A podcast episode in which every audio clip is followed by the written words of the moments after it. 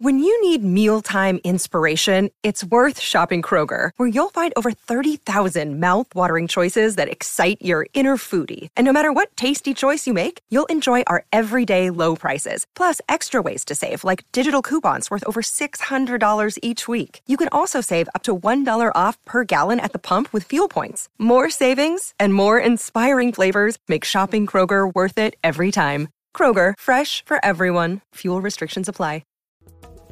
You are listening to Namaskar India podcast, where we try to understand the vastness, diversity, and cultural heritage of India we live in today.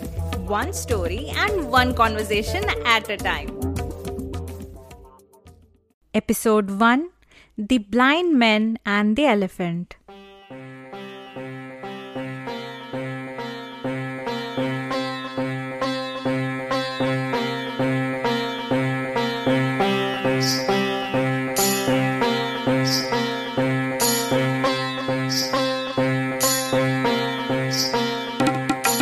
Rigveda mandala one sukta 164 Rig 46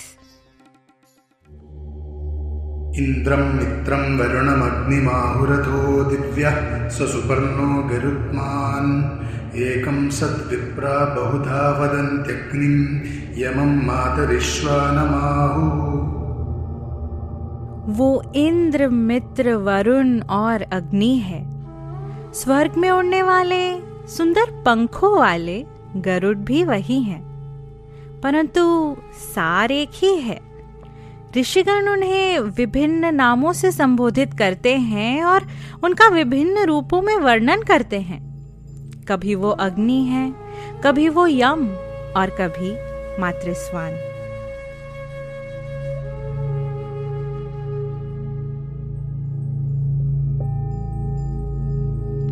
Hello and welcome to Namaskar India और मैं हूँ आपकी host आराधना ये जो श्लोक आपने सुना, उसका सार मैं आपको एक लोक कथा के माध्यम से विस्तार में बताने का प्रयत्न करती हूँ। इस लोक कथा का उल्लेख कई हिंदू, बुद्धिस्ट और जैन ग्रंथों में आपको मिलेगा।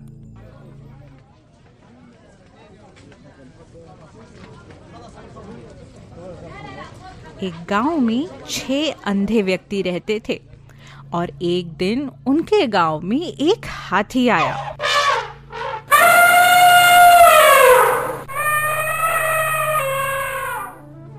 जो पूरे गाँव में चर्चा का विषय बन गया, सब उसे देखने जाने लगे।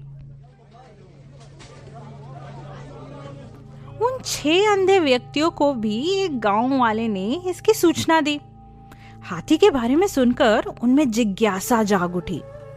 एक अंधे आदमी ने बोला, दोस्तों, इतना सुन रखा है ना इस हाथी के बारे में? मैं उसे छूकर महसूस करना चाहता हूँ।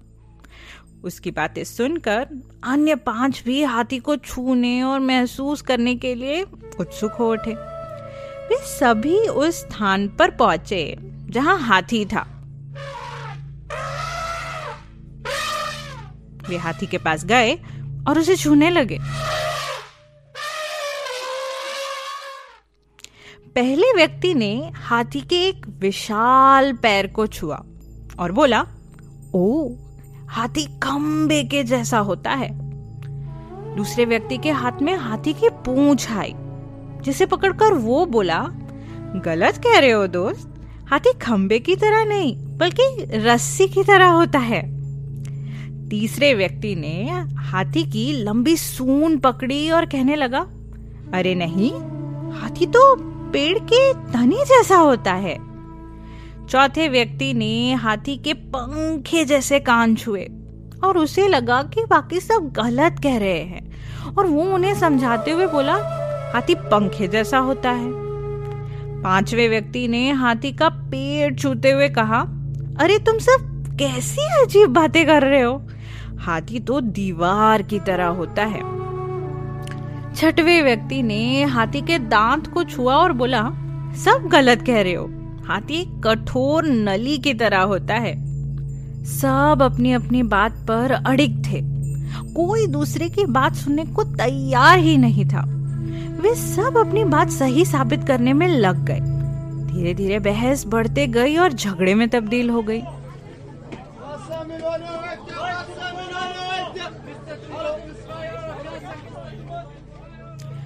उन सबको झगड़ते हुए देख, वहाँ से गुजरते हुए एक व्यक्ति ने उनसे पूछा, तुम लोग इस तरह आपस में क्यों झगड़ रहे हो? फिर उन अंधों ने अपनी दुविधा उसे बताई। उनकी बात सुनकर वो व्यक्ति हंस पड़ा और बोला, तुम सब लोग खुद को सही साबित करने के लिए झगड़ रहे हो और सच तो ये है कि तुम सब सही हो। पर ऐसा कैसे हो सकता है? अंधे व्यक्ति हैरत में बोले उन्हें समझाते हुए उस व्यक्ति ने कहा, बिल्कुल हो सकता है, और ऐसा ही है। तुम सब अपनी अपनी जगह सही हो। तुम लोगों ने हाथी के शरीर के अलग अलग अंगों को छुआ है, और उसके हिसाब से उसका वर्णन किया है। इसलिए हाथी के बारे में तुम्हारा आंकलन भिन्न है। वास्तव में हाथी तुम सबके आंकलन अनुसार ही है। वह खम्बे जैसे पैरों वाला पंखे जैसे कान वाला रस्सी जैसे पूंछ वाला तने जैसे सूंड वाला दीवार जैसे पेट वाला नली जैसे दांतों वाला एक विशाल काय जानवर है। इसलिए झगड़ा बंद करो और घर जाओ। एकम सत्विप्रा बहुधा वदंती reality is one though wise men speak of it differently.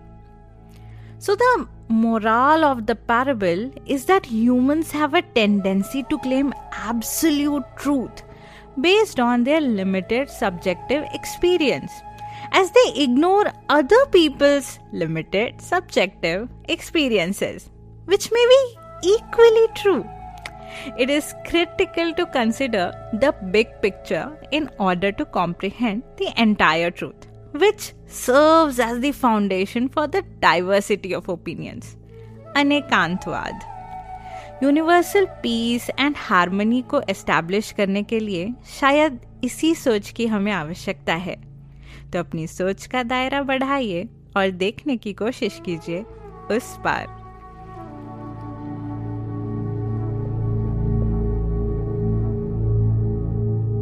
I would like to extend my sincere gratitude to Vishnu Elayat for his help in narrating the Sanskrit verses for this episode. He is a banker by profession with a deep passion for mythology and ornate literature.